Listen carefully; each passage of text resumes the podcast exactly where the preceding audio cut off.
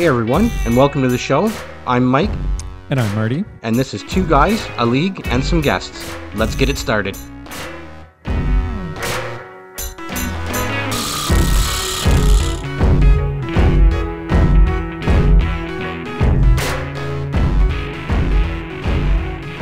Wentz kind of said, you know, it's like he said that he kinda said conceded? mathematically. He's, he said it, but it's true. Like, yeah, he kind of conceded because I think even if he ties him in terms of wins, um, it, the oh no, he's beating him in points.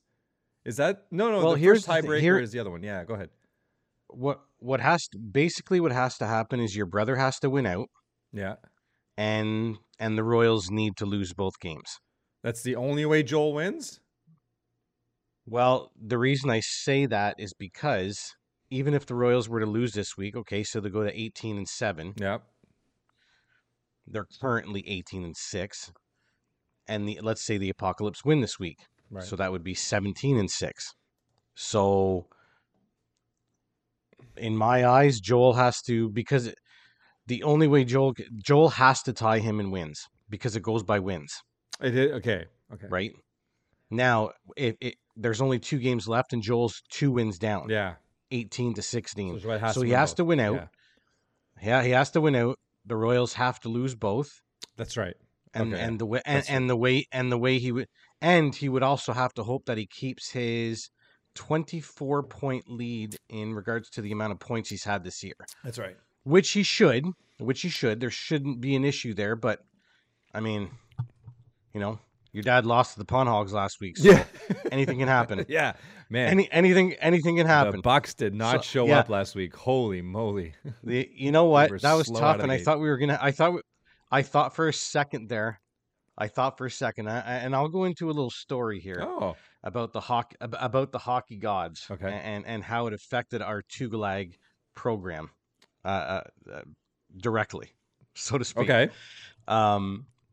So anyway, yeah, okay. So your dad. We'll get into all that later. Blah blah blah. Oh, That's fuck it, go in we'll, and we'll out. Get into that. Welcome, folks. This is the show. Here we go. Mike's got a story at the top of the uh, top of the show, We- and let's get into well, it. we're- you know what? CFHL. We're gonna start. so with we're gonna jump- Yeah. we exactly we're going right into check my fanny and we're going to pre uh, preface that with a little story here Okay. so of course yesterday i'm, I'm writing down our show notes uh, for this week and as i usually do uh, you know i little blurb about what's going on some big wins some big losses so on and so forth and of course i always tend to tend to like to write the standings um, so I, i'm going ahead and i'm doing that and of course in my eyes the game between the royals and the apocalypse was still up Mhm. in the air a little bit so put them on the first line, little slash in between those two teams. Yeah.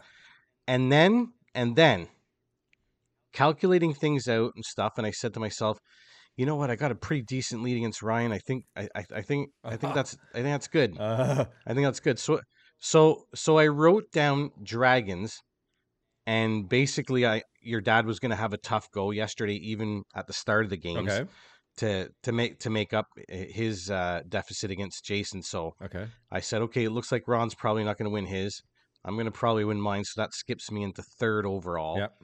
uh, instead of fourth. So I went ahead and I wrote that in, and I'm like, you know what? I got a bad feeling about this. so I, so I did, so I did a little cutting and pasting. Put the Bucks back in third. oh, Put myself, put myself back in fourth. And I think the hockey god said, Yes. ah, ah, ah, ah, we're we're going to scare you a little bit yeah. because it was close. because Ryan actually was ahead of me in points, fifty to forty nine. He actually obviously got a, a point taken off at some point because he finished with forty nine. Yeah. But at one point it was fifty to forty nine for him, and I'm like, "Fuck me!"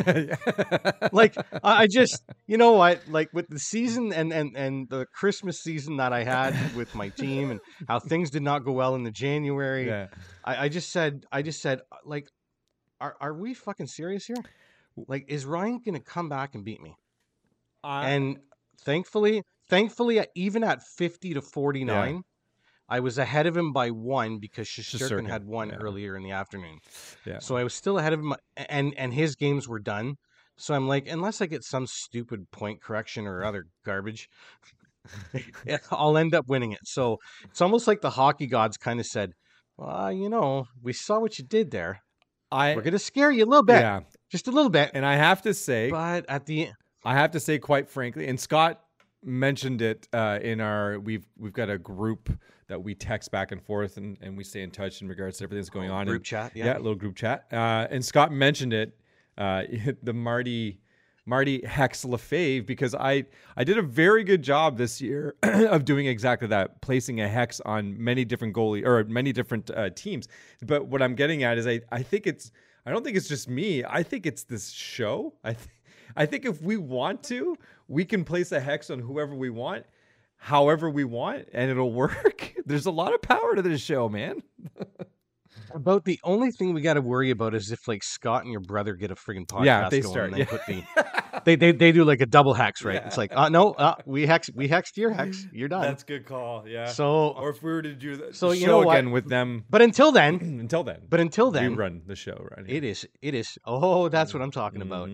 Hexes all over the place. Now, we're gonna have to get them ready over the summer. we'll get some prepared for our end of the day summer series. Bring it right into the next year. is There you there is there something that can happen? So there's two weeks left, right? Okay, so I can go to 16 and You 8 got it. and you guys my dad and you Oh, would have oh. to lose. Oh, you are playing my There- dad right now, right? You're playing the Bucks right Uh, now. no, got Joel this Joel Joel this week, Okay. and then uh, Oh, then it's nope, me. I- uh, yeah, Joel Joel this week, and then you next week. Right. Okay. Oh no, sorry. But it's there- but there's gonna be- Bucks. Yeah. yeah, there is the potential where it's really going to get interesting. Not to say that, I mean, Scott looks like he's got a, a pretty, a pretty darn good stranglehold on this. Yeah. Um, again, a- again, it can happen. All all he needs is to go through just a the worst slump of his of his year. Yeah. Um, it can, but it can happen. But I think where the really interesting part is going to be is with myself, yourself, and uh, the Dragons and the Brigands, and also your dad's team, uh, Mhm. the Buccaneers. Yeah. And the reason I say that is because we are sandwiched Man. together, uh, standings wise. The Dragons at 15, 8, and 1, and the Bucks have the exact same record. The only reason why I'm ahead of them is because of points for. Right. So that would that would leapfrog me into third, and you're sitting right there, uh, one win behind. Yeah. And as a matter of fact, it it's it's tight enough that if my if I was to lose this week and your dad was to lose this week, which very well could conceivably happen, seeing as I'm playing the Apocalypse and um, uh, your dad is playing uh, Scott, the Royals, yeah. so top two teams.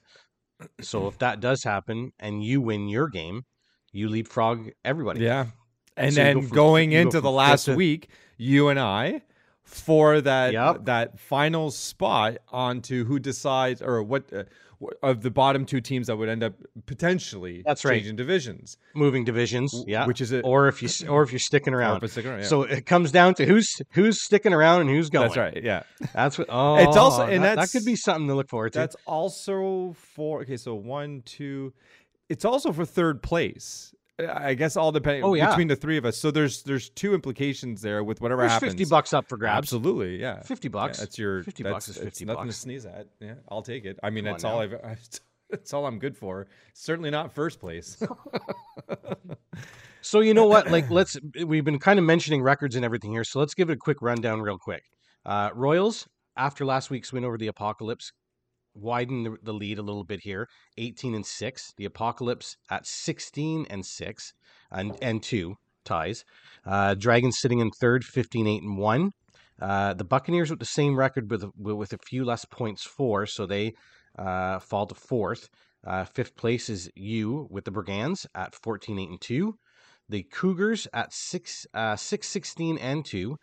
And the Demons and Pawn Hogs, uh, both with 4 and 20 records uh, with no ties. Uh, the reason the Demons are in seventh as opposed to eighth is again points four with uh, the Pawn Hogs and Jason bringing up the rear in regards to that category.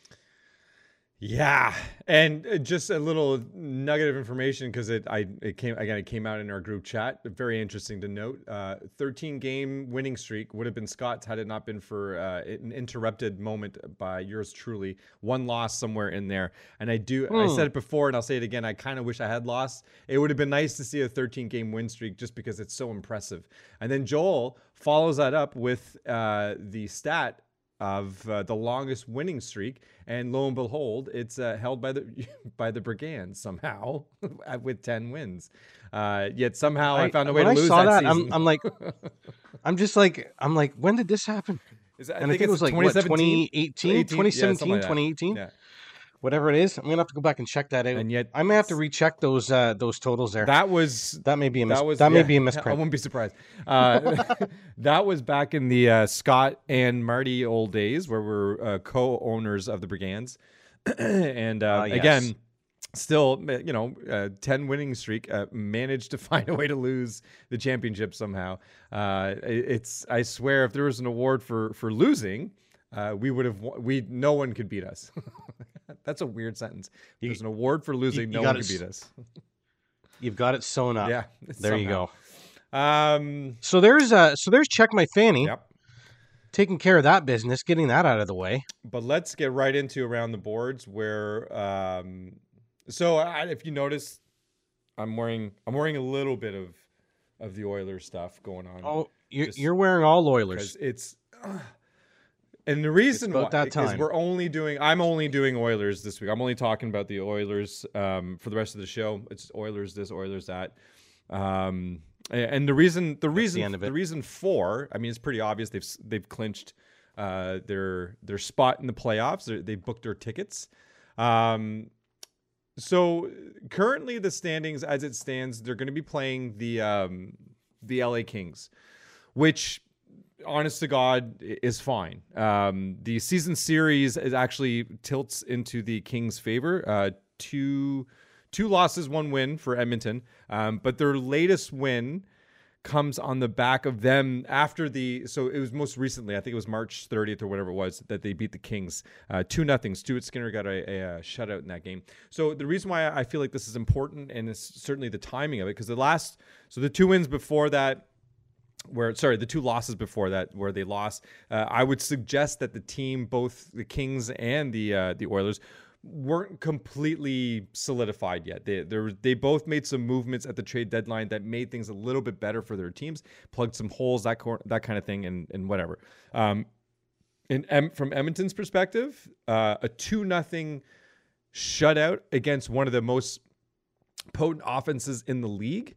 Uh, after again after the trade deadline, where what did Edmonton do? They went out and got Mattias Ekholm, who is going to do very very well, for, has done very well for them uh, on the back end on defense. So to me, huge huge win in that regard. So it kind of proves that what they did, what they went out and did, made them a better team. Edmonton has the capacity to actually shut down a high offensive team, um, a team that's all season long has been pretty hot. It's been difficult to keep the Kings down and out. They've just always found they, there was always an answer, but in this particular game they didn't. So, and again, late in the season, well, now Edmonton is sort of in a position where since January 11th, the Oilers actually have the best team record. They're sitting at 24, 5 and 6, which is otherworldly. Um, not to be outdone, Jack Campbell uh, is 11 and 1 with a 275 goals against and a 913 save percentage while beating teams like Vegas, Tampa, and Seattle in that same span. So Campbell, ha- I, I'm reluctant to say he's figured it out, but I will say those numbers are a lot nicer than his overall numbers in the season. So it's nice to see him playing better down the stretch because, as we all know, Cam- Campbell having a, a Campbell that has figured it out and a Skinner who's just been lights out all season long, that duo would do us very good in the playoffs, obviously. Uh, like I mentioned, Mattias Ekholm overall is sitting at three goals, eight assists in 16 games, and has gone from a plus minus zero uh, to a plus 18 while actually playing one minute less overall in Edmonton. So obviously he's enjoying Edmonton, doing very well in Edmonton, in Edmonton, doing a lot of good things in Edmonton. Uh, Edmonton has also scored the most goals by any team this season with 306, 22 ahead of the second place Bruins. Uh, as I mentioned, Skinner on the season, very hot. He's 25, 14, 5 with a 289 and 911. They don't necessarily scream Vezina or anything like that, but let's just, you know, temper expectations a little bit. This guy is still a rookie. Um, so for him to take on this much of a load when he wasn't necessarily supposed to, Campbell came in, you know, the unquestioned number one. Uh, Skinner kind of was supposed to play backup to all this. Um, not exactly what's happened. So it didn't exactly go as planned, but Skinner has responded very well. Uh, currently, they have played. Uh, they have 12 players with 10 or more goals. Now, this has always been an issue for Edmonton, which is secondary scoring, but currently they have 12 players with 10 or more goals. This has not happened since 1991 92 when they had 13 players, and in that year they were led by Vincent Damphousse with 38 goals.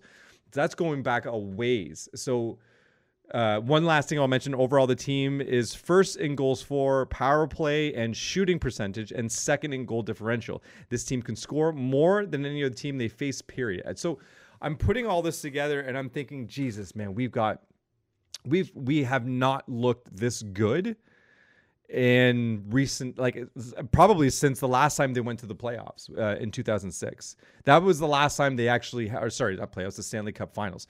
That was the last time we had a legitimate shot at the cup because we were in the finals. Well this is we're not even close to the uh, the finals yet but i'm thinking this team looks amazing. Um I, i'm not completely convinced we've got it all figured out uh, but i think we've got enough figured out to make sure that we've got something to look forward to deep into the playoffs. I do I don't see any reason why this team can't go further and further and further into the playoffs. This team with, you know, McDavid and Draisaitl just being who they are, the literal the literal one two uh, in the world, best players in the world. Uh, then you got the secondary scoring like I mentioned overall the only concern I would have would be Jack Campbell, um, but I I think there's a there's a shot that he has kind of figured something out. He can at least maybe keep it together long enough so that this team can actually pull together some wins. Um, again, 275 goals against and 913 save percentage, not the best numbers, but they're not terrible for a team that scores almost four goals a game, and you're you're going to save at under three. Then that's a win every day. So I don't know. As long as Campbell can continue to do what he's currently doing and carry that into the playoffs, and he got Ekholm sort of solidifying the back end there, maybe taking some pressure off, and Skinner doing Skinner things, and the rest of them doing what they're doing. Yeah, I'm excited. You should be. And and you know what? Listen, this isn't my favorite team. This is your favorite team, but and and this is coming out of nowhere here because you know I'm just listening to you, kind of going over everything. I'm going to go on a bit of a rant here but it's a positive rant. Okay. okay. First and foremost, Edmonton, you're welcome. The moment I basically said you weren't going to make the playoffs, you guys started start playing. Don't mm. I, I, just send the check. That's yeah, it. All right. I, I, no no issue. Just send the check. We're good. what what do we know about this team? Okay, everybody knows huge high octane offense. There's really well, listen. Let, let's call it what it is there is no other team that can go toe to toe with this team. Like if that's the game that's going to be played that evening, Edmonton's winning that game. Okay. Uh, like I, don't care if it's Campbell or Skinner's letting in six or seven. Fuck, the Oilers can score eight or nine. So if they have to, if they're pushed into a corner, offense. I do think that Draisaitl and Jack McDavid Campbell can do that. So, and yeah. Stuart Skinner. Now, in my personal opinion, Skinner's your game one starter. It's not even a question. This guy's been way more consistent throughout the whole year. As for Campbell, lovely numbers coming into the new year. 11 and 1, 2.75 goals against average, 19, 913 save percentage. What that says to me is this, and and you can throw that 11 and 1 record right out of there. the Edmonton Oilers are going to score more than 2.75 goals against goals per game. Yeah. If he can can give me that Campbell that is 913 save percentage, and if Skinner can give me a 289 save percentage, that's it, boys. That that right there, that right there. I don't need a 928. I don't need a 940. What I need is a 913 from Campbell and a 980 uh, 289 uh, or sorry, uh, 911 from Skinner. If I get that kind of save percentage from those guys with that offense, it, it's not it's not even an issue. No. Secondly, big props to Ken Holland. We, we said it last year. We said it this year. Move that first round pick. Yeah.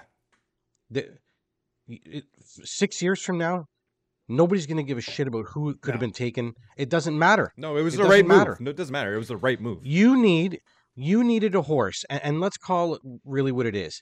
Uh, and this is not a slight to Ekholm. He isn't your. He isn't like a true horse. Do you know what I mean? Like he isn't your true, but but Having said that, Sorry, Having said sorry. that- Hold on. Who who's your horse? Wait. Who's a horse? Is Carlson a horse? Is that what you mean? well, yeah, you want like your true one number one guy. Okay. Okay. And I mean, and I mean, arguably, you could say that Ekholm was at best the number two in Nashville, right? Behind Josi, Now- yeah. Yeah, uh, now, I'm gonna. I'm also gonna follow up by saying there's a possibility we can see a Mattias Ekholm number one defenseman Oh, yeah. come out of come out. Oh yeah, this. for sure. uh, listen, you know, the, uh, the guy's still got some enough tread on the tire here that he he could he could show himself quite well as a number one defenseman. Yeah. I'm just saying, like, and and and again, and may, maybe that's me. Let's call it. Let's call that me being nitpicky, okay? Okay. Because I, I, I still love moving that first round pick for Ekholm. Yes. Per, per, perfect move. Yep. Uh, It's just me being nitpicky that he isn't kind of that 100% true number one guy. But again, not to say that that can happen, right? Secondary scoring. Oof. Yeah, fuck me. Yes. Because, because, dude, I don't know what more you want Ah, from your secondary scoring right now. RNH had 100 points. Uh, Hyman, Over 80. yeah. A third. Yeah. yeah. Like, like, I just don't know what more you want. Kane hasn't and, even played a full season, and he could have been right in that mix as well. and and and just wait till he starts to oh kick it yeah. up. What, what I'm kind of hoping I see from him, because let's, I don't know about you, my eye test is kind of telling me, you know, he's been a little.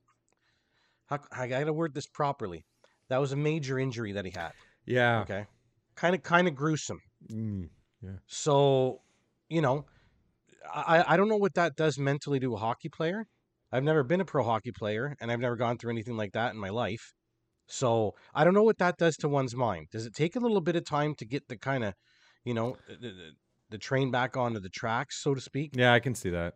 And, and, and if it does, I guarantee goddamn to you that Kane will probably get that back in the playoffs. No problem Yeah. When that kind of intensity ramps up a little bit, like this is this is kind of you know, listen, I've I've I've made my feelings known about uh, Kane before. Yeah. To a certain degree, I don't even think he should be in the league. No. But that's a story for another day. Mhm. In regards to in regards to the way he plays, he's th- that's a that's a player that's made for playoff hockey. Evander Kane, playoff I hockey. couldn't agree let's more. Go. Yeah. But, Like- yeah. When the lights on, and- he's and that- enjoying it. And that and don't tell me that's not half the reason they went out and got him because they know they needed some Bang. sandpaper. Wow. They needed somebody to run around there like a chicken with their head cut off, Yeah. hitting anything that moves Yeah. in the opposing team's color, Yeah. making space for McDavid. Not like, like he doesn't need any, but but can you imagine even more. But even exactly. Yeah. So, so listen, w- without kind of drowning everything out that you talked about, this is this is what we've been waiting for here. Now, as l- a- a- and again, Skinner or Campbell, whoever's in that, it doesn't Yeah. matter. They need to they need to keep giving me the numbers that I'm seeing right now. That's it. I don't need I don't even need 920. Just give me what you got no, give me and let my guys and let my guys take care of business and, and i can see if i get that i can see a deep run and, and and when i mean deep run i mean we're already talking conference finals here Yeah. oh, yeah. like we're third round two rounds not a, not a question okay and and and listen they're going to go up against some good teams here guys yeah. so I'm not putting a slight against any of these teams whatsoever. And I think even Marty c- can can admit this team, uh, this Oilers team can be beaten in the first round by a, a number of teams if things go a certain way. If the goaltending just isn't up to snuff, whatever the case. But I, I, I see this now here, like all cylinders are firing right now. Goaltending's good. Has stabilized that defense. Ju- e, even even just by everybody placing themselves, you know, Nurse is not your number one guy; he's your number two guy Mhm. now. You know what I mean? yeah. So just everybody slotting in a little bit better. Yep. Offense, I, I we don't even need to go there. we know we know what we got there. Like that that that just is. So to summarize here, this is the best chance the Oilers have had in a long time. If, eh, And and I hope that they can really take advantage of it because they really do like I mean McDavid and Draisaitl are going to do what they're going to do. You finally have that, and and it's not just secondary scoring. This is elite shit. man. No, it is. like you got like you like you got three players at hundred points. okay? yeah. you, you got you got like what four or five players that are going to have thirty five goals or more, and then you throw Evander Kane in there who lost time because of injury. Yeah. So, you know, This team, this I- I- I team, what- this is like um, this like I'm not like a temper.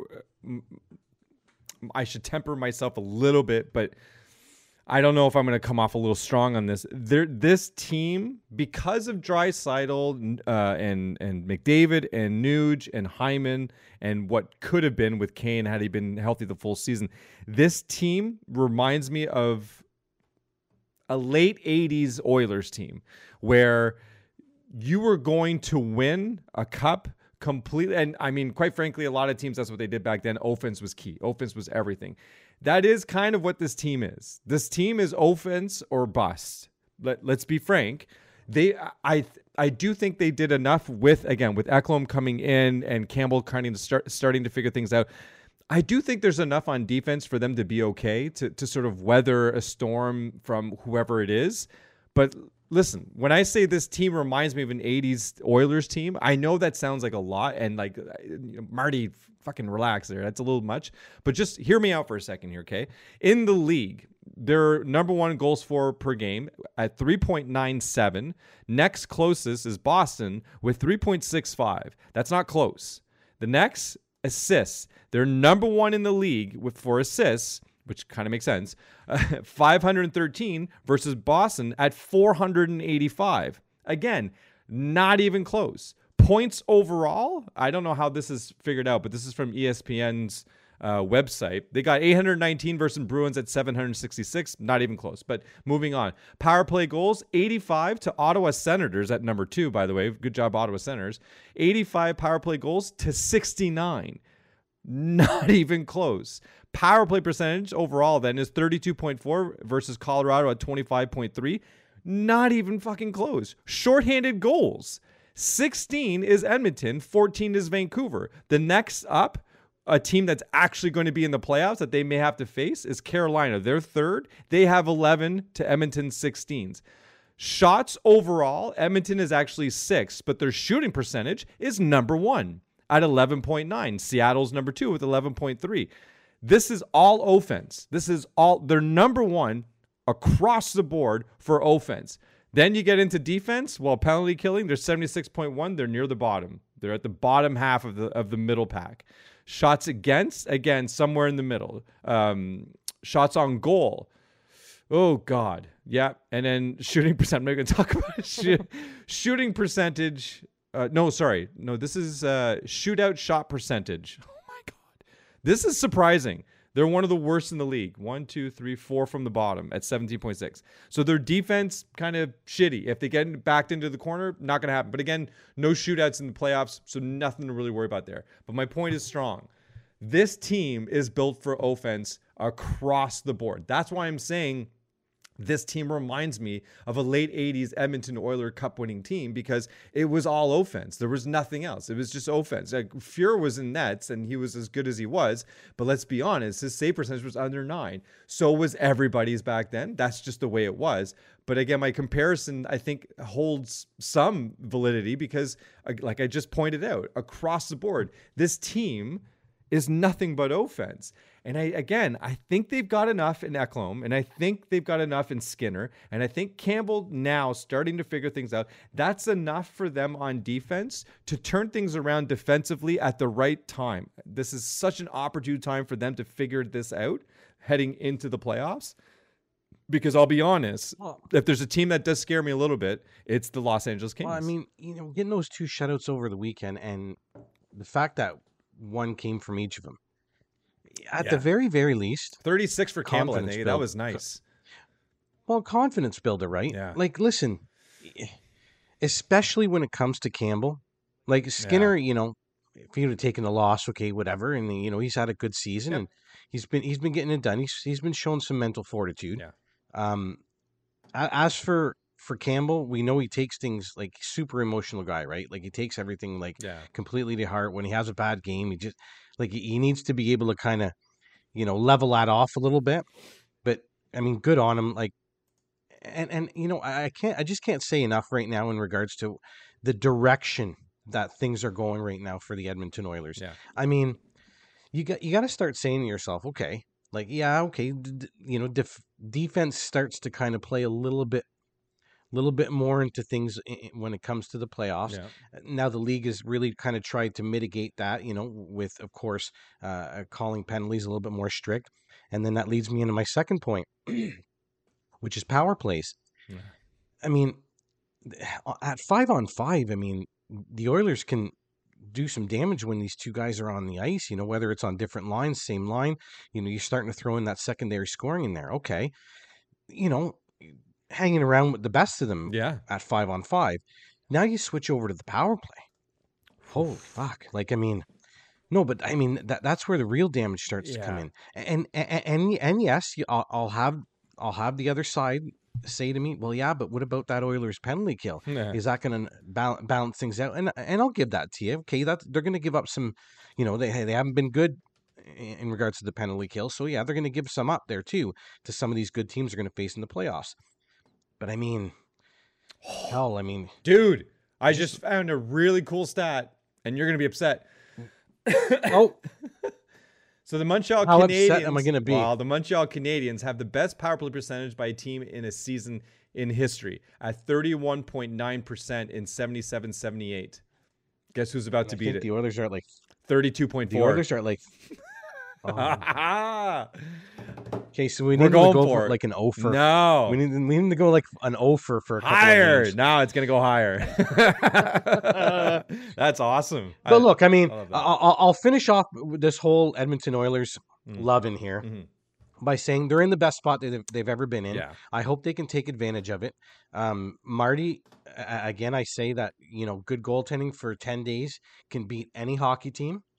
true. So suffice it to say, we'll see what happens here, who they're going up against. Yeah. But that's a formidable offense. That's going to be hard to, to uh, you know, to, to keep in control. And then again, you start throwing power plays in there because, look, uh, you just got to think about McDavid and his speed. Yeah. Like just him going down w- one flank or the other. He's getting, you know, you know, five times out of ten, he's going to get some sort of a call, right? yes. And I So- so, it was Like last I'm just night. saying, like I mean, last night I saw a well I saw it this morning. I saw the highlight this morning. He, he was I believe it was last night's game. Anyways, he was skating he had stolen the puck. It was a power play. This is a shorthanded goal. He stole the puck and as he made it to the blue line, he had enough time to by the time he was at the Slow blue down. line, he looked behind him, realized he was he had sped up enough to get away from everyone, slowed down, did his dipsy doodle and scored the puck, and then the defenseman showed came into camp. Like it just goes to show you that. And this is what I. This it's, is what it's of the, not even fair. It's right not. now. It really. It's just he's not a fair. cheat code, and he has been his entire career. But what's been the most impressive thing for me by far is that every year we talk about him, he has really gotten better every year. Like this is the best season he's ever had. And same thing with oh, Draisaitl. but like this is nuts to say that Connor McDavid had not been this good yet. Yet every year, all we do is talk about Connor McDavid and how good he is. I mean, How does he keep finding another gear? He's just like Crosby. I mean, way back in the day, right? Yeah. Crosby. Oh, he's not so he's not so great on faceoffs. Well, he comes back the Yeah. following year. He's like Works a on it. champion in faceoffs. Absolutely. So, uh, and so fast forward to McDavid, right? Like, I mean, what's that? You, I, I don't score enough. Oh, okay, sixty goal. Like, it's just li- listen. Th- this this guy, it's It's as okay, he uh, wants. you know. uh, it's as I, he I, need to be more. I, I I need to be more physical. He's going to put up hundred more hits. The There next you year. go. Like w- w- whatever it is. What do you want? What whatever. like, it- and and he's just going to go and take three months to figure it out, and Yeah. he's going to come back and he's going to fucking Be the best the in that category. everybody else in that category. Yeah. Exactly. Fuck. So It's- so it's just cheat code for sure. Like obviously, and then you throw in Draisaitl in there. Look, look, oh man. I mean, it a- again, again. If they if they get, and this is the last thing I'll say on the Oilers. if if they get the goaltending that Marty mentioned from both of these goaltenders, and that is a 9-11 save percentage, 2.89 goals against average for Skinner. And as for Campbell, you're looking at 2.75 goals against average and a 913 save percentage. Uh, this is since January 11th, I believe. Um, so if I'm getting that from those guys, and I'm getting this relatively the same type of offense, you can almost kind of say, okay, they're going to you know be down by about a goal, maybe half a goal Maybe, yeah. per game because of dif- because of playoff hockey. Yeah. We should be talk. We should be Marty talking about conference finals, and that's not even thinking about it. Yeah, you're right. And I agree. We'll see where we're we'll, we'll see where we're at at that point. Who are we up against? Any injuries? What's going on? Yeah. How has the goaltending been? That's That kind of. But man. but- that's but a big. what's- That's but with- important. but with what I'm seeing in front of me, and the numbers that I have, and the info that I've got, we're looking at conference finals right now for your Edmonton Oilers. And you, you hit the nail on the head there. If they can avoid some sort of injury specifically to Skinner, um, then things are fine. But if Skinner get ends up in some sort of injury situation where, like I can see Woodcroft actually leaning on Skinner even though he's injured, kind of thing, right? Just to get them through the round, whatever round they're in. Um, if they have to lean too heavily on Campbell, that's that is where I get a little concerned. I'll talk about that later on the Beauties and the Beast. But like you said, that's enough of the Oilers. That's enough. We've heard enough. We are off to Florida. we are off to the Sunshine State, baby. Yeah, that's right. We're going to talk about the Florida Panthers. All right. Now, let's hear it. look. As for Florida, it's been a little bit of a weird year. Like Yeah, I wrote them off. even even I even I'd say about a month ago, we're kind of sitting there saying, well, as a Habs fan, I'm sitting there saying, okay, what uh, what? Let's see, where are our two lottery picks gonna gonna fit here? yeah. And I I will say, as a Habs fan, I'm not liking this at all. No. Okay, at at all. Don't want them making the playoffs. Want a shot at getting these high picks. Yeah.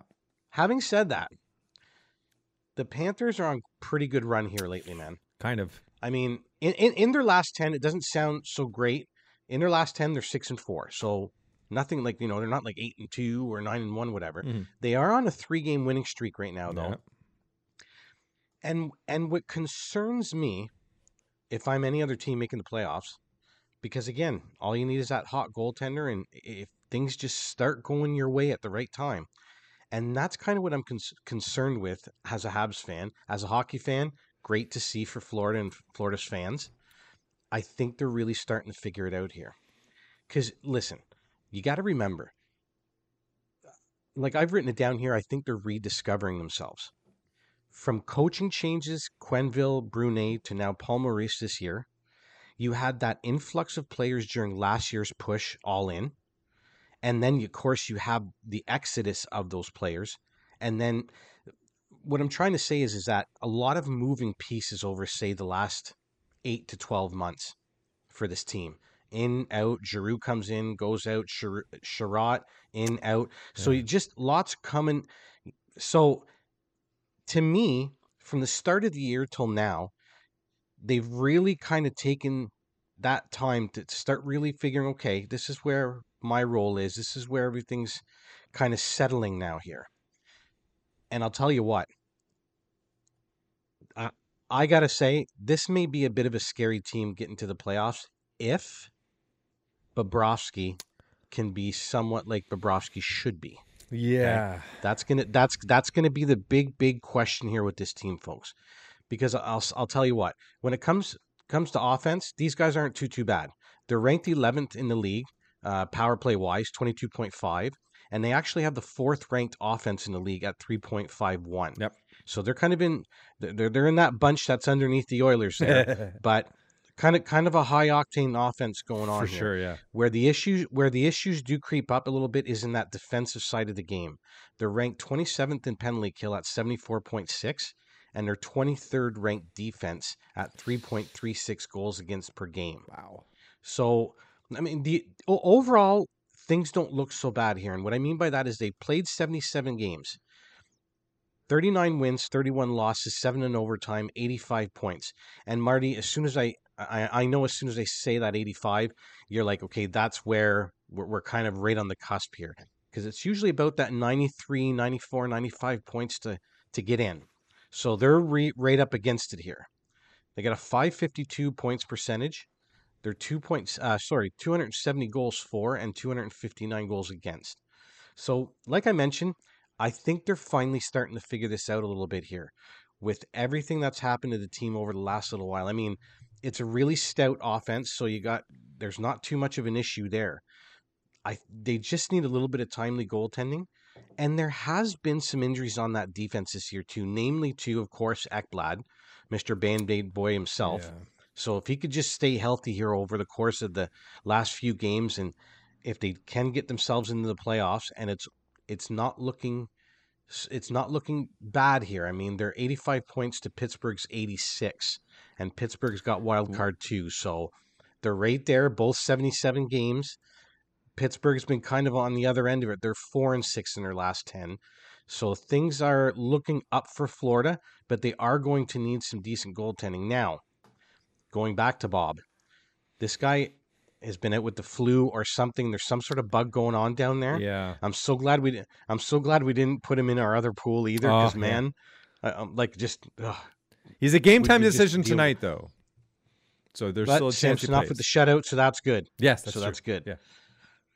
But having said that, Alex Lyon, the journeyman himself, he has played very, very well for this team of late. The, I, I didn't write any any uh, peripheral numbers, but I don't think they're like super, super great.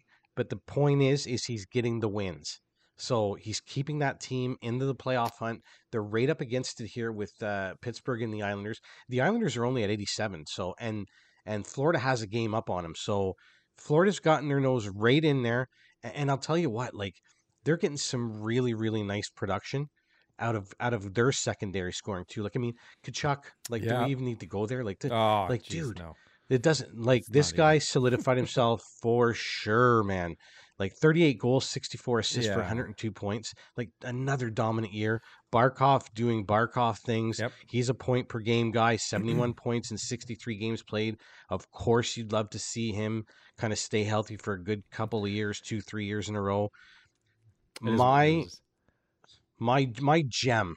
I'll call him my gem. And this guy, people are going to be all over him Oh, if he's available Yeah. in our- in our league. Carter Verhaeghe, Yeah, 40 goals, bud. man. 30 assists for 70. This is a 70 point guy. Yeah. This is perfect. How old is he? ad Is he for what is he? Twelve years old? Twenty-seven. tw- he's 27. 27. Yeah, he's twenty-seven. and and then you know we're talking about Ekblad in defense. Well, uh, Brandon Montour, Oh man. holy buddy, have have a year, son. Yeah, go ahead. Have a year. Oof. Like 14 goals, 51 assists Yeah. for 65 points. Yeah. Like this is a guy. Anyway, I think this was a guy that was taken at mid-season. He was. He wasn't even drafted at entry draft. He was. I don't uh, think. And no, and he's leading the league in or league.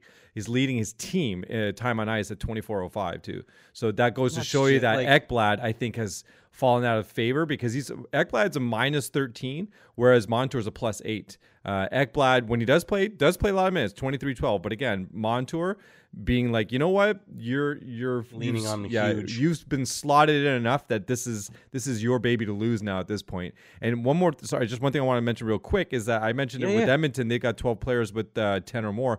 Well, Florida, not to be outdone, 12 players with 11 or more. So this is a team that can score in bunches, uh, up and You know, down kind of everywhere. up eh? and down. It doesn't matter. So you've got a lot of players here. You got like Montour's got 14 goals and he's a defenseman, right? So Barkov 20 goals in 63 games. But then you keep going through Sam Reinhart, uh, Bennett, um, Lundell, Ekblad still somehow managed to score 12 goals. Eric Staal's got 14. Uh, Lomberg, 11. Like, you know, these names are going to jump at you, but these are all people who know how to put the, the puck in the back of the net. So Even S2's got 42 S2 points. as well. Yeah. eh? 42. Yeah, that's right. eh? Lus- Lusterainen. Lusterainen? Lusterainen. Lusterainen? Lusterainen. I don't know. Right? Eetu. Uh, you, you know, that, that one we got. but but you know what? All, all that saying, and, and again, like you mentioned, Bennett, he's got forty points. I think he's been injured uh, a little, bit. bit. this year, though, Yeah. too. If I'm not, that- if I'm not mistaken. You're right. He's at 63 games. and- so yeah. And last but not least, and I I know it sounds like we're going over the whole roster here, folks, but um, Gustav Forsling on Yeah. the back end with four, a forty a forty point That's season. another one. I didn't- Uh, uh, the point the point is here On is D, like you yeah. said, Marty. They're, they're kind of if they can get a little bit of goaltending here, yeah. like they're they're not in bad shape, by now. No. Like you got a third line that can score, along with your your two first lines. Yeah. Uh, defense is nothing to sneeze at. I wouldn't sit there and say it's top five defense in the league. No. Like no. t- the, their t- their top six, I wouldn't say is top five in the league. not by a long shot. But would I go as far as saying maybe potentially in the top 10? Could maybe be sniffing around there at 11, 12, 11, 10, something like that. But I mean, like, again, if if if Ekblad can be healthy, slots in nice. You got Montour back there, Gustav Forsling. So, you know, it starts to take shape a little bit for you here, right? You, you got Radko Gudas down there too, who can kind of, you know, police things a little bit, although he's not my favorite player by, by any stretch of the means. During playoff hockey, that's kind of what you need a little bit. Somebody's going to rough be a little bit rough and tumble. So they got a little bit of that on the back end too. And just as a, as an interesting sneaker pick, sneaky pick here, let's say Florida makes it in, you're like, ah, oh, geez, I got to fill in a, a, last roster spot. I'm not sure who to go after here. Uh, don't don't sleep on Anthony Duclair. Now he's only played 15 games this year. He only came back yeah, in March. Man. Last year he had 31 goals for them. So he's probably still got some rust on him, trying to figure things out. And even the coach might be trying to figure out. While you know, I was uh, Paul Maurice trying to figure out where does he belong exactly on this team. He'll figure it out. Uh, and again, 31 goals for him last year. So don't sleep on him because wow. he could be a sneaky pick there for Florida. Exactly, and like you say too, I mean, especially in the playoffs, right? Like yes. the intensity kind of builds up. Absolutely, and, and they, they they they just find that other gears. Even a yeah. guy like Duclair, right? But I mean, yeah. give him give him just a little bit of time here. Give him to the end of the year if they can get into the playoffs. Yeah. I I, I could see this guy doing a little bit of damage. I mean, sure. you got to remember here, every, everybody's at a full sprint, right? And this kind of guy's coming in at like mm-hmm. a light jog, right? Mm-hmm. So I mean, he's got a little bit of catch up to That's do. That's true. Good point. Eh, you know, when it when it comes to the playoffs, though, I mean, Marty, you we we played competitive sports and yep. you know, when, whenever there's that big playoff game oh, or that yeah. big finals game, like you know, whether you had a bad night's sleep the night before, whether you're coming in with the light jog and everybody else is in a full sprint, it doesn't matter. Like he's going to figure it out and he's going to yes. come to play, especially in the playoffs. So, yeah. and, and, you know what? Uh, I'll tell you what, it, it's looking pretty decent for Florida right now. Nothing yeah. is finalized, but the way the Islanders have kind of stumbled here over the last, Little I'd say, bit. week, week and a half or so, and uh, and Pittsburgh hasn't exactly been. Uh, uh, you know, sh- showing their best side here, so to speak. No. And you got Florida kind of on the other end. They're doing all right here. They kind of got a little bit of a little bit of a, a jump going, if you will. So, well, when you we'll look at when you're looking at when you exactly between the three, when you're looking at the Islanders, Penguins, and Panthers, I mean the Sabres technically, mathematically, still in 81, but we're going to look at New York, yeah. uh, the Penguins, and Panthers. So, of the three right now. You've got New York who are five four and one. Then you got the Penguins who are four six and zero, oh, and then you got Florida who's six four and zero. Oh. Now, right now, Florida is the only team with a winning streak, whereas Islanders are on a losing streak. So things are going in their favor, and it's it's an opportune time for Florida to kind of leapfrog. Uh, are they playing tonight? Uh, Vegas, Dallas. Okay, so no, but are any of them playing? So wow, no meaningful games tonight. there are none. There are three games.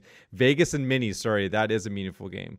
That might shake up things a little bit in the standings, but anyways, nothing what we're oh, talking about now. Big game, big game tomorrow though. Big game tomorrow. Is Buffalo it? at Florida. Bu- Buffalo, Buffalo, at Florida. At Florida. Woo! Yeah, man, that is a big game. And then and then and then Pittsburgh's at New Jersey, so you got to figure that New Jersey. Ooh. I mean, I, sh- I shouldn't say anything. I mean, any team can win any any game there. But, but Pittsburgh I mean, needs to win that more than New Jersey does, right? New Jersey's already oh, in. yeah. Um, but yeah. still, you never know. Like, I mean, these these there's is there room to move for New Jersey? Uh, some well, that no, Carolina's got that game in hand too. Anyways, anyways, in terms of Florida, there's one last thing I want to say about Florida to look out for. Yes, uh, the players all voted recently on like the best player for this, that, and the other. Well, the most underrated player as voted by the players, Barkov. Everybody, unanimous yep. apparently.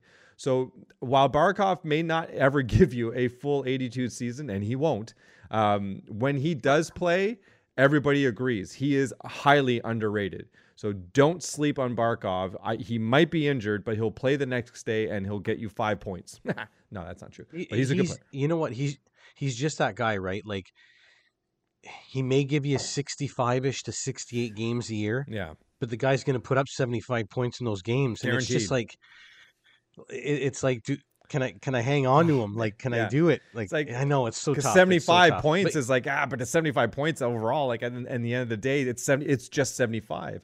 But luckily for us, it's not in terms of us. When I say it's our league, It's not 75 points that gets you the win. It's when did you get those 75 points? It was it week 4? Was it week 10? Those are the weeks that matter. So for us, a 75 point player out of 63 games is a big deal because you know if he's healthy, he's going to get you those wins. And if he's injured, just sit him. That's all good. So in our And league, the last thing on sense. the last thing on the Florida Panthers, the loving is over. We need you to miss the playoffs. As a Habs fan, we need you to miss the playoffs. make the playoffs. so there you go. Don't. Don't listen, don't, Mike. Don't, don't, don't. And before we head off into our beauties and the beasts, we're going to take a quick little break from our sponsors, and we'll be right back. NBA fans, it's time to bring the hoops action to the palm of your hand with DraftKings Sportsbook, an official sports betting partner of the NBA. This week, new customers can bet $5 and win $200 in free bets instantly. Plus, for a limited time, all new and existing customers can get a no sweat same game parlay every day. Go to the DraftKings Sportsbook app today, opt in, and place a same game parlay on any NBA game and if it doesn't hit, you'll get a free bet back. Download the app now and sign up with code THPN. New customers can bet $5 on the NBA and get $200 in free bets instantly. Only at DraftKings Sportsbook, an official sports betting partner of the NBA with code THPN. And we're back. Oh, back and ready for beauties and the beast. All right. So Only one beast. oh, Can't yes, have two of them. Only one. only one. Possible honor- honorable mention, maybe. Oh, always. Yeah, that's true. Did you want to? I, I did mine a little bit differently. We talked about it earlier. Uh, so mine will be a little bit of a different uh, explanation. Do you want to go first? Do you want me to go first? Yeah.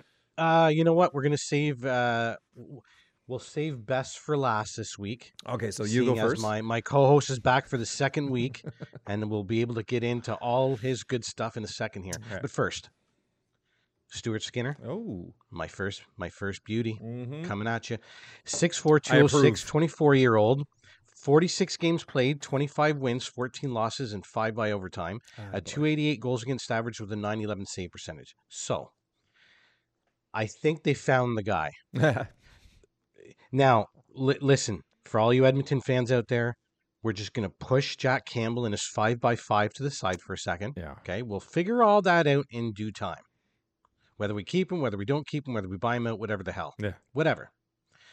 Case in point, Stuart Skinner is getting the job done for you. Mhm. And I'm sorry, no matter what you pay Jack Campbell, whatever your feelings are about him, Skinner's got to be your number one guy game one. End of story. Yeah. He just he was just named rookie of the month. Uh, record of 10-1 and 1 with a 2.83 goals against average and a 908 save percentage uh, for the month of March. He is tied in 10th for wins with 25 league wide. Um, so listen, for me, the sample size is now big enough Absolutely. and and and and you know we could we could delve even deeper into it and and go over some of the teams that Skinner has beat. Like this guy's not not just getting cakewalk wins here. Like I'm I'm sure he's played against some damn good teams and had some damn good performances. So uh, you you have to run with him because if you if for whatever reason, and I, I just don't understand why it would ever go this way, if you have Jack Campbell in game one, what is that? To, to me, that's dangerous because what are you saying to your club? Yeesh, yeah. The club, and then furthermore, Stuart Skinner himself. Dude, they those, those two guys, and and Campbell, I'm sure will tell, be the first one to tell you, Skinner's outplayed him pretty badly over the course of the year. We're talking full year here. Yeah. So, gotta go with him. He just showed you why in the month in the in the month of March. And again, peripheral numbers you can kind of throw those out the window a little bit when you're getting that kind of an offense. Again, yes, things will slow down a little bit with playoff hockey, but I'm sorry with the way the Oilers play and that speed. Yeah. To me, you're going to have a lot of power play opportunities, and that's we all know what they do. We all know what they do. They're gonna, you know, they're gonna take over first uh, ever in NHL history if they can keep this up in regards to their They uh, power play. They will. So maybe not. Um, so so there you have it. Stuart Skinner is my first beauty this week. Not a bad pick. Next up will be Matt Boldy, and I got to tell you, That's a good pick too. since Kaprizov's gone down, Yeah. 16 points in 11 games during that span. Ooh. Step up, He's- mister. Of course, uh, of course, whether he likes it or not, you're getting more uh, increased responsibility with a player of, of Kaprizov's ilk being out. He's on the second line. He's gotten some more power play time, power play time, obviously because of the injury. And I got to say, this guy's really starting to kind of put his fingerprints all over being part of the core of this team moving forward.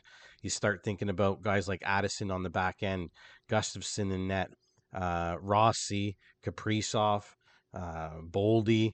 You know, some of these guys coming up here from from Iowa, things aren't looking too too bad. They're they're a little their hands are kind of tied a little bit because of these buyouts with Parise and, and Suter this year, and I think next, either that or the next two years, even after this.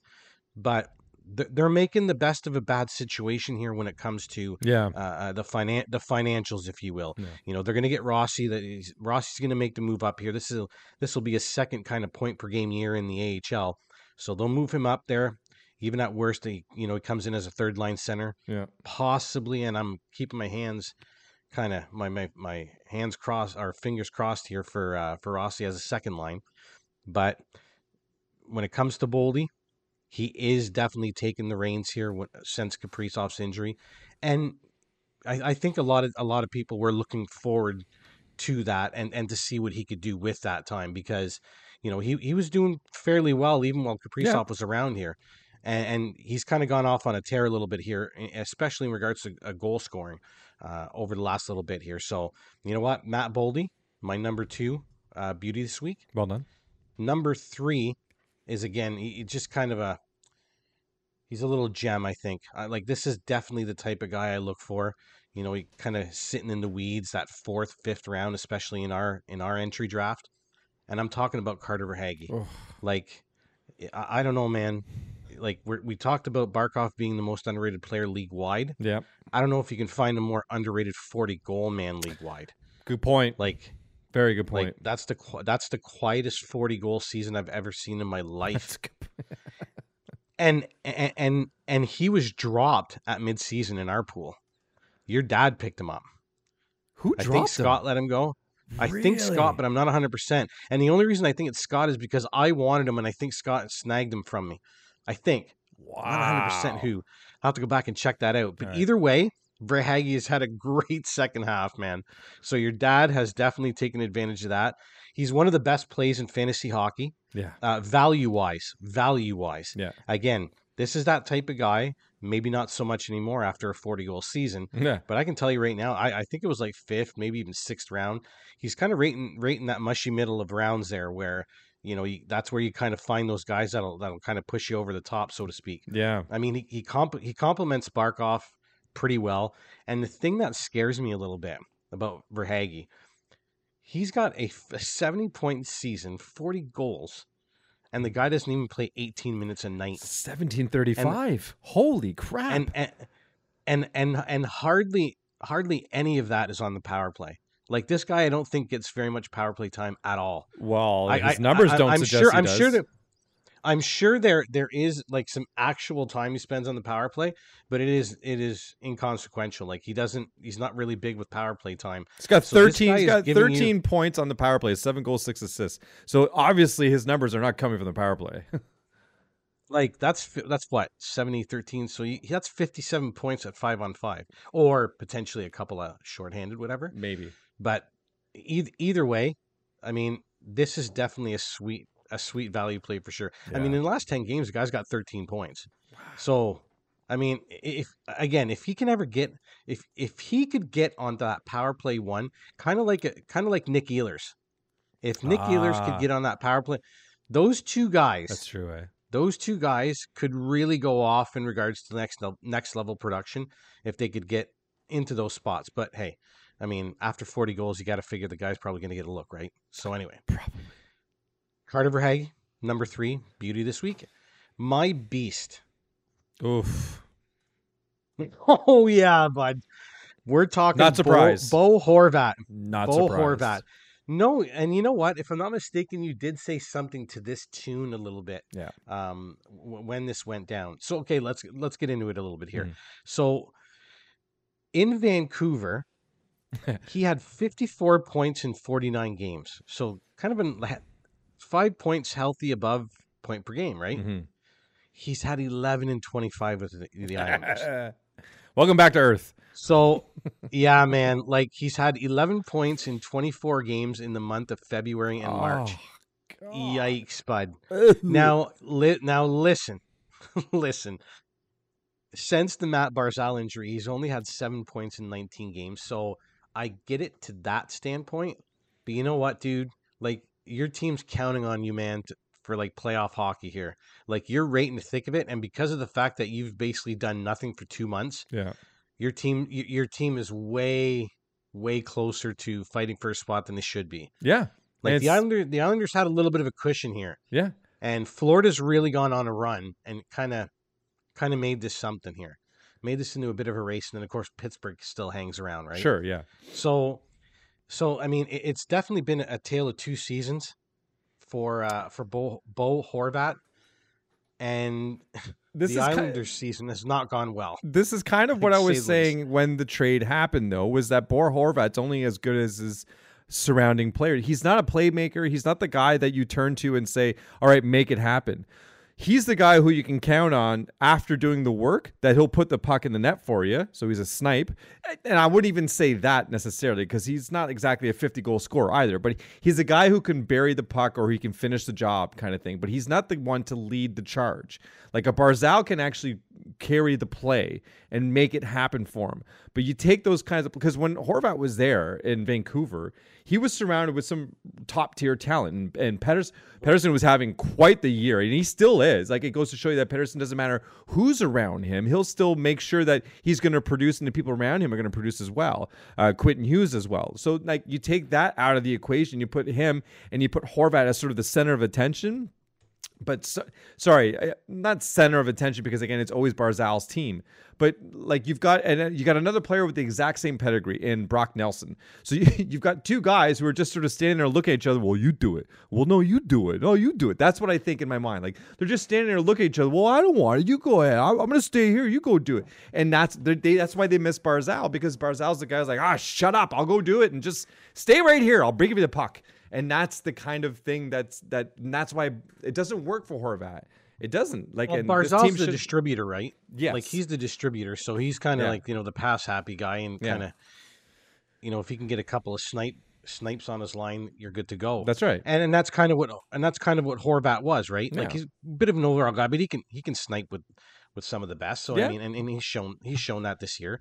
But uh, yeah, I mean, I mean, and and to your point about Pettersson, I mean, look how he kind of turned uh, uh, JT Oh, Miller's yeah. season around a little bit here. I know I know Tocchet has a lot to do with that too there, but Yeah. I mean, certainly doesn't. But uh, Pettersson never slowed down. you- Horvat left, Yeah, and Pettersson never exactly, slowed down. So just to show you that the difference right there. Like again, and, it's kind of because you and I were talking about at one point between Tkachuk and Gaudreau and a couple shows ago, where like uh, when they were in Calgary, everyone was like, "Wow, Gaudreau really did a lot with with Tkachuk's career."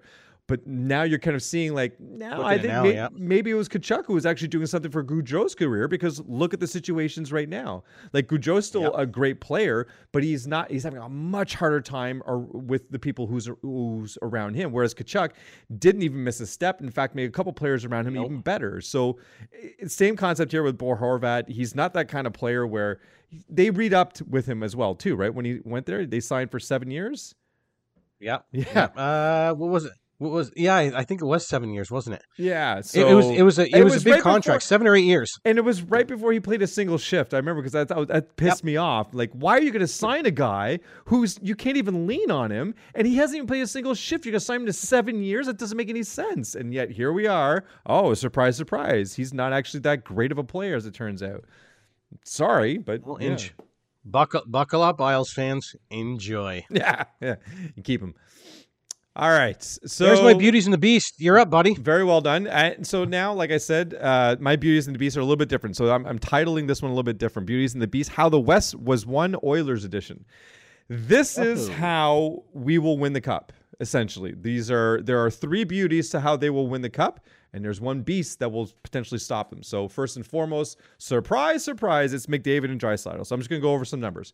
266 points between them so far. 112 of those are goals. 154 of those are assists. They're a plus 23. They're both 50 goal scorers. This is their best season ever, each individually. excuse me, that's a big old burp right there. They have never looked better, more in control, more capable than they than they do this year. No one can outplay them, bar none. They have both the ability to will the puck into the net, which is a huge thing. We've always talked about that. They are unquestionably the top one, two players in the world. Uh, there is no debating that as far as I'm concerned. Of course, there's always a debate, but for another day. This is the best shot at winning a cup that we've had since, like I mentioned, 2006, when we actually made it to the finals. And we didn't have anyone close to these two at all. Trust me, I looked. It was pathetic. I know Captain Canada was on that team but I think he scored 34 goals, 66 points. This is not even close. And in nets, we didn't have anybody in nets. We had an, a sub 900 save percentage as a team. We had four different goalies that year. So we actually have a better goalie situation this year than we did back then. I think Dwayne Roloson was your Dwayne Roloson was one of them. Uh, Jussi Markkanen was, and I think one. he got in. He yeah, he got injured in like the first or second game, something like that. Canes. Yeah, yeah.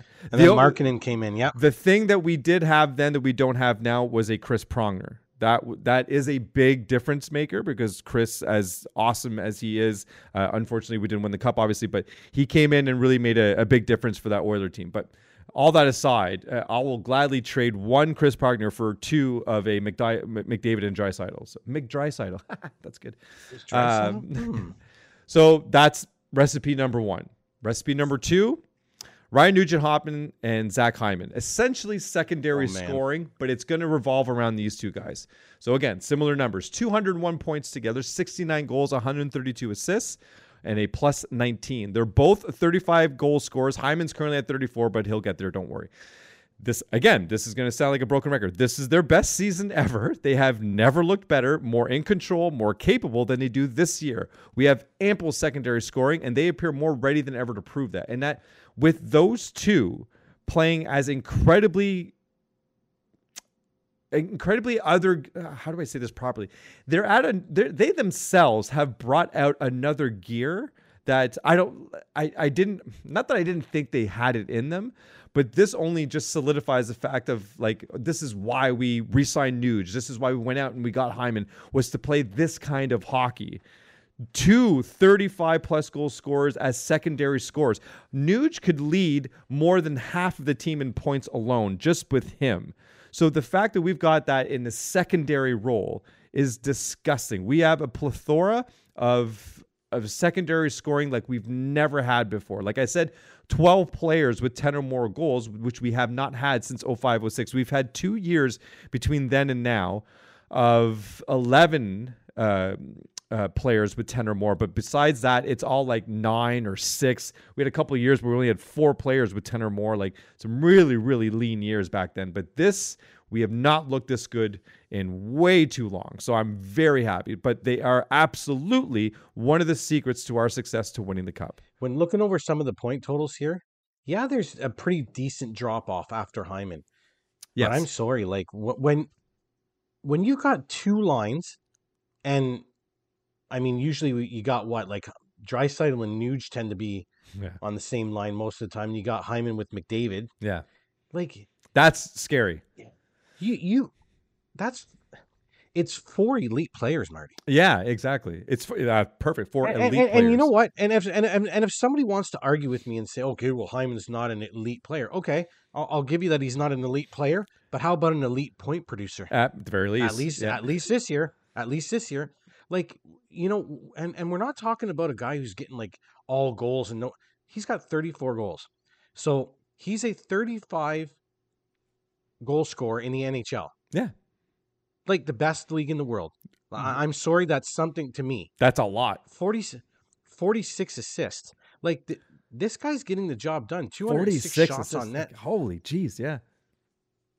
I mean, 26 points on the power play, 15 goals on the power play. Like and and Marty, the best thing about his game is he brings you the int- now I will say Draisaitl can give you those intangibles as well, kind of sitting in front of the net, tipping pucks and all that kind of stuff, creating havoc.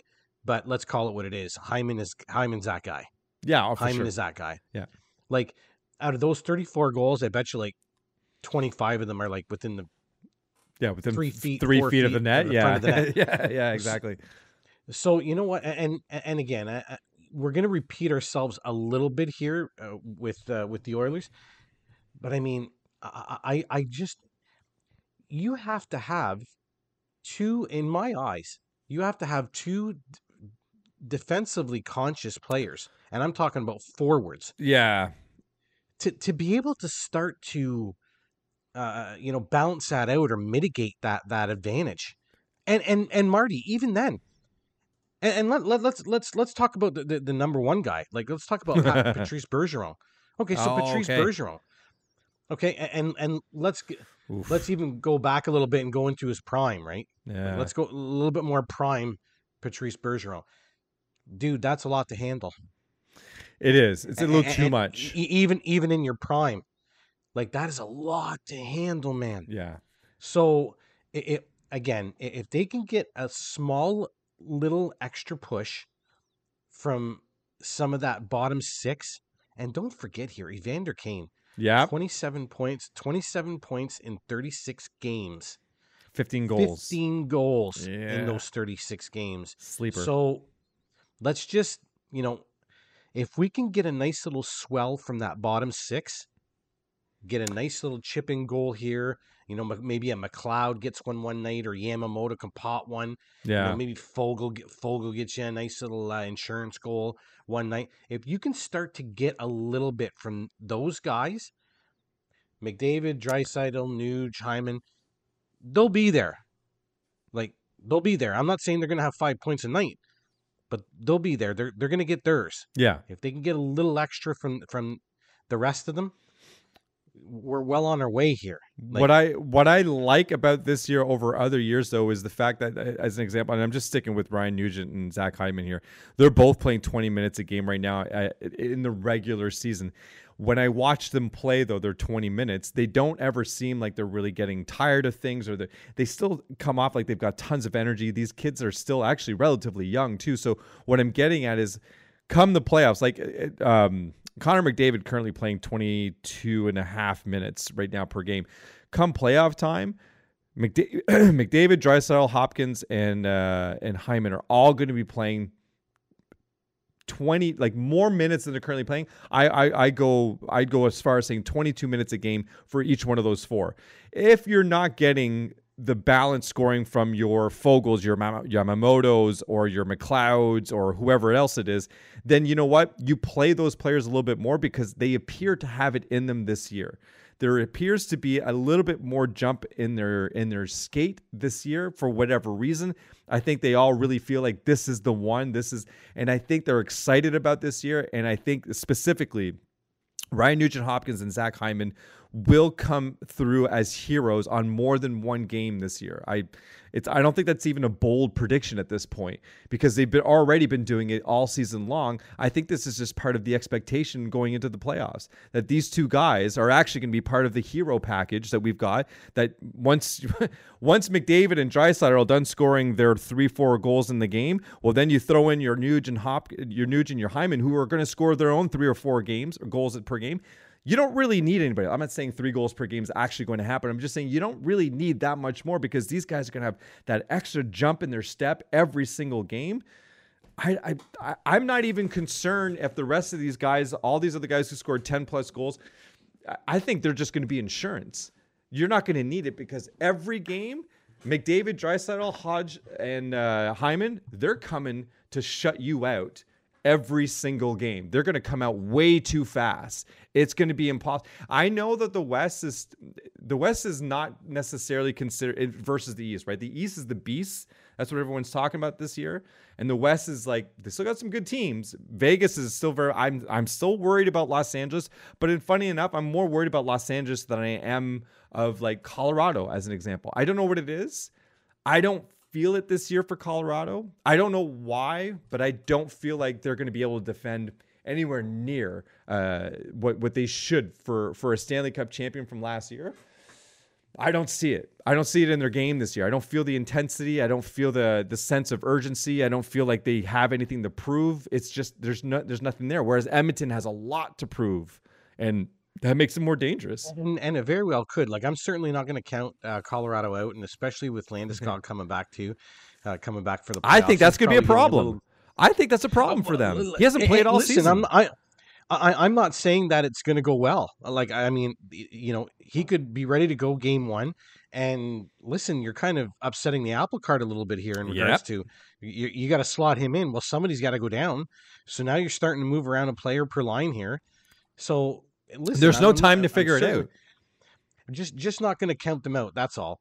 That- That's that- fair. Can't That count out those out. Can't That's count that, those out. But what I did want to say, lastly, about the Oilers, you know, you mentioned that they're all basically playing 20 minutes. The only guy that's not technically playing 20 is, uh, believe it or not, I think is Nuge at 19. Nuge at 19. Yeah. But, but but let's call it what it is. It's all four of them are 20 minutes, right? Yeah. My point is, is that if they're playing 20 minutes in the regular season, and like you just previously mentioned, there's going to easily, easily be a minute and a half to two minutes more probably Yeah. for each of them. Okay, maybe not all of them, maybe not all of them, but let's let's pump it up about at least a minute, Yeah. right? If you're the opposing team, it just feels like between McDavid, Draisaitl, Hyman, and Nugent Hopkins, not a fucking guy goes off the ice. There's no what I break. mean? There's no like, break. If it's not one, it's the other. If it's not one, Yeah. it's the other. If it's not one, it's the other. Like it's just like it's just endless, right? So, I, again, I know I'm repeating myself endlessly here, but the Edmonton Oilers are in the best spot they could be in Prime. that in in in the McDavid era. Yeah. Oh, exactly. Good call. Good call. Because that's exactly what this is. And that's why it's important that they win now because it is the McDavid era and they need to do something. Um, and if, if, if, if, for whatever reason, there's no scoring, it's a low scoring game. game. Uh, Edmonton only scored three goals this game. It's low scoring. They've only scored three. Don't worry. My other beauty is Ekholm and Skinner.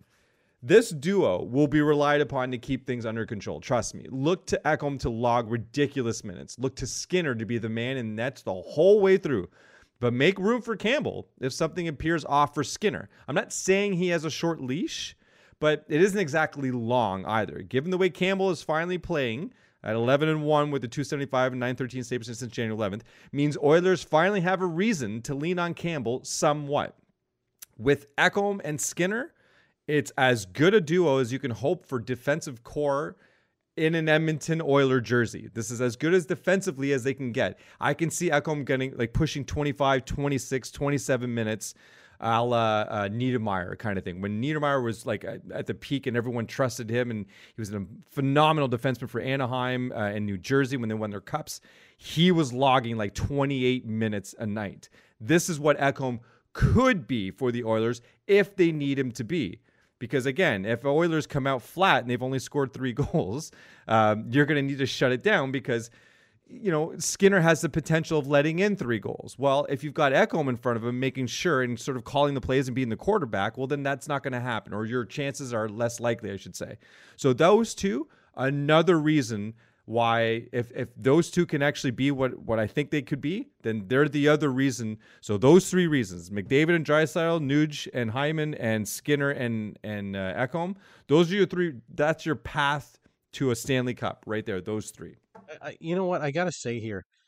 Do you think Mattias Ekholm was loving life as an Edmonton? Uh, yes, yes, S- very much. 16 games, 11 points, eh? Yeah. Like this guy, he's he's happy.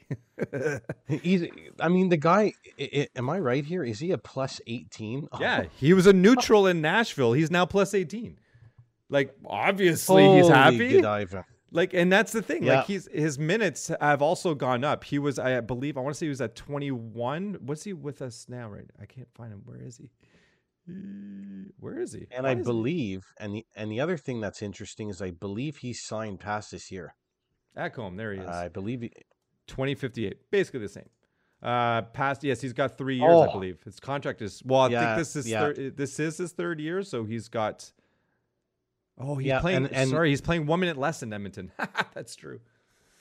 he is signed this year, next year, Yeah. the year after, and the year after that. So There he's he signed Yeah, up to years. including Oof. 25, 26. Oh, That's a uh, that man, that- my nipples just that. I I I double down on that uh, on that first round pick for sure. Double down on Yeah, that, man. absolutely. You got him what for- a great him- trade, eh? Holy crap! Well, another three years after this, and the, the real kicker is that it's only six million, bud. Ah, He- ah, He he Man, that, that Edmonton looks good. contract is gonna holy that contract's gonna age like a fine wine absolutely. because he's because he's exactly and you know what I, he- the other thing about him he he can be physical, but He can, he yeah. um how how I put him kind of in, kind of in the same uh, uh stratosphere in regards to the way he plays like he's very efficient. You know what I mean? Yes, And, uh, he's you know, you- you about- heard that yeah, about Ryan Suter a lot. Like he's able to log a lot of minutes, yeah. but he, it's not. It's like he doesn't get tired. So I don't know. Good, good pick. Good pick. Anyway, He moving on. and and to be fair, he actually this is a rare uh, quote you can find from people. He absolutely loves it in Edmonton. The weather is actually he says apparently it reminds him of home. His family loves it. Um, so this is one of those rare instances instances where uh, the player and the city of Edmonton actually go very well together. So I, I'm happy for him. Happy his family loves it there too. So it, and honestly, again with this contract with the remaining years, um, it's exciting to think of what they'll do next year too. But you know, this is the year as far as I'm concerned. This Well, is he- the year. And, and you know what? Like I'm I'm kind of taking a closer look at things here in regards to Ekholm and like aside from the fact he signed for another three years after this at six million per, he can play the left and the right side um, Oh, as per cap as as per cap friendly, which comes in quite nice. And believe it or not, Brett Kulak can as well, so Th- that can kind of help out. That can kind of help out a little bit there too. But it's just like Man. I mean. He, he's only 32 and I don't I don't know his actual birth date but let's just say, for the sake of saying, at most he'd be 36 when this contract's done.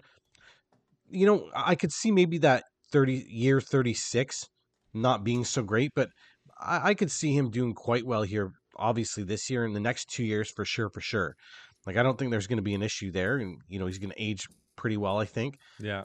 we'll see what that last year is like, but I don't know, man. I, I, I again, I got to double down on that first round pick for sure. That was a really yeah. good move. Well done, Ken Holland. Uh, job, and my beast, the only reason why we might actually lose this shit is because of one Jack Campbell. Yeah. And now this could be because of his play, or this could be because he's not playing because we can't trust him because Skinner's hurt, but it doesn't matter because Campbell, when we did put you in, you let him five goals on two shots, so we can't put you in. So this is to me the main reason because we won't have the goalie depth that we need just in case Skinner can't. Because let's be frank here, it was supposed to be Campbell's job to lose come playoff time. Campbell is definitely supposed to be a hell of a lot better than he's been this year. And part of the reason why we've got to lean so heavily on Skinner, which in my opinion is too early. I would I don't want to lean on Skinner the way we have to lean on Skinner, and it's because of Campbell.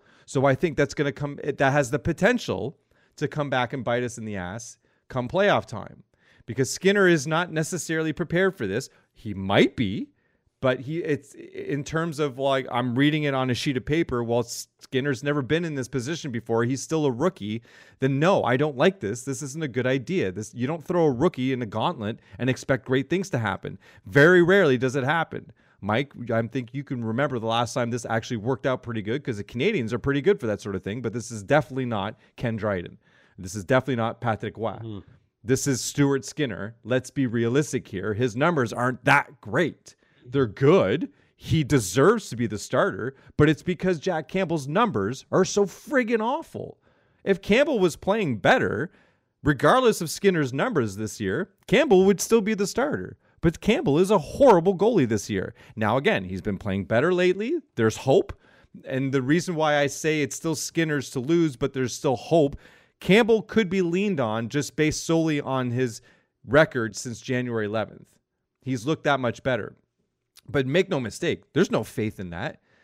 Skinner's going to have to go down with an injury or he's going to have to let in five goals on two shots. It's one or the other. That and he's going to and Skinner's going to have to do it on multiple nights too. Not just one night. Cuz if you lose, you know, 5 to 2 one night, you're coming back with Skinner anyways. And I swear to God, if if Woodcroft starts doing a 1A 1B thing, uh, then I then I'm pointing the finger at Woodcroft. You've got to stick with Skinner the whole way through until until you're pushed in so far into a corner that you don't have a choice. Might as well put in the guy that we're overpaying. Then we'll put in Campbell. Fine, But this is the scenario as to why I mean Campbell will be the reason why we lose this. It'll be because of our goaltending situation. It'll be because he has not been able to be the Jack Campbell that we signed. And that's that he's my beast. And rightfully so. I mean, the, the year that he's had has been tough to say the least. Yeah. That's an understatement. If He knows it one. too. He knows it too. But Oh yeah, fact. dude. I mean, ha- half the reason why it's gone on this long is because of the type of guy that he is, and he's so hard on himself, right? So, Yeah. yeah, But, that's uh, true. That's I, I mean, I, but I fully agree with you. Like, in my personal opinion, you know, game one you got to go Skinner, and if it doesn't work out, you come right, right back, back. with Skinner in game Absolutely. two, man. Yep. And, and and if you want my on, if you want my honest opinion, I I I would very firmly stick with him. Yes. I, and and and again, and, and like you said, unless I'm painted into a corner, and maybe it's like game four and Skinner's getting just hammered again. yeah. Okay, maybe, Yeah. but I, I'm sorry. To, and to spark the team or it- something. it, it, Marty, we've talked about this for the past two years of the show. Like it's now. It's Yeah. go time. it's win now. Whatever adjective you want to use, it's right now. Yeah. because we, we've even gone so far as to say, Marty, if this continues, somebody, either McDavid or Draisaitl, is going to say, "Listen, Right. I'm going to take I'm going to take a look elsewhere here to see what's Mm-hmm. going on." And we've always said, to a certain extent, we could see it being Draisaitl, just a Yeah. little bit more his character, so to speak, Yeah. and you know, wanting wanting out of the shadow, you know, a little bit of this more of the spotlight on himself type of deal. So, you know, Holland's done everything that that he can do. He went out and got yeah. what is arguably his horse. yeah. You know, the, the the goaltending has stabilized in the way of I, think you've got uh, something in Skinner, and I mean like a, an every an everyday playoff goaltender, Skinner. Um, again, Edmonton fans will push five times five to the side for Mister Campbell. For now. We'll yeah. deal with that. We'll deal with that when we when we got to deal with it. And if we need him that bad in the playoffs, we'll bring him in. Happy he's been playing better of late, but I mean that that's the sample size goes back to when he was a Leaf, the second half of that season. Yeah. So it, it's it's been about a year and a half here of up and down, up and down with Campbell, and that's hard to take it from a fantasy standpoint, let alone real life. So Yeah. uh, you know, he- he- Another- where he should be. Yeah, and another good move that Holland did though was re-signing Stuart Skinner to three years uh, in uh, in 2022. I think it was in September. So at the very least, six. yeah, it's sev- uh, yeah, and it, like that's I, I got to give it It's to a good him. move. This year. That's a good move. Ken Holland has really fixed a lot of the issues that he created for himself. He dug his own hole, but he absolutely dug himself out. It's not his fault that Jack Campbell didn't pan out. It wasn't the wrong signing. That was the right signing. Jack Campbell at 5.5 at the time made sense. And everybody, ever, maybe not everybody, I was absolutely on board with it. I, I still feel like there's a chance for Jack Campbell to actually be that goalie. There is, absolutely. There's still time for it. Not this all year, mental. but it, It's all exactly, mental. yeah, it's all mental. Give him another full season next year. If after next year we're seeing the exact same thing, then obviously at that point where it's going to feel a little bit like, man, this is probably a really shitty contract. But again, not Ken Holland's fault. Sometimes these contracts just don't fall out. Sometimes you got to look at the player.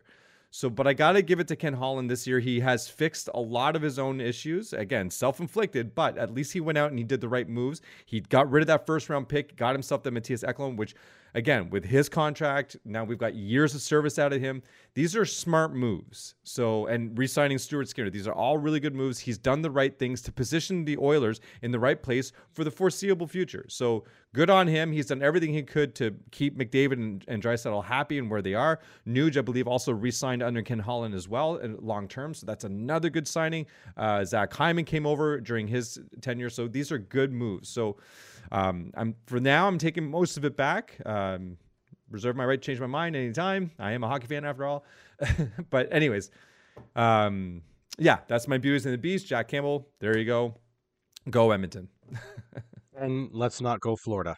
That's a little bit. I like Florida. Uh, I like him, but I just don't want them to do well on high pick. Anyway, that's okay. Ah. That's okay. Wish you the, wish you the best of luck, but at the same time, hopefully. There you have it. Episode. Thanks to everyone out there for listening. If you are interested in reaching out to us, you can email us at two guys, a league, and some guests at gmail.com. You can find our latest episodes on our website at tugalag.com, or you can follow us on Twitter for all of our info. Our handle is at tugalag. That's the number two, followed by G A L A G. Thanks for listening, and until next time.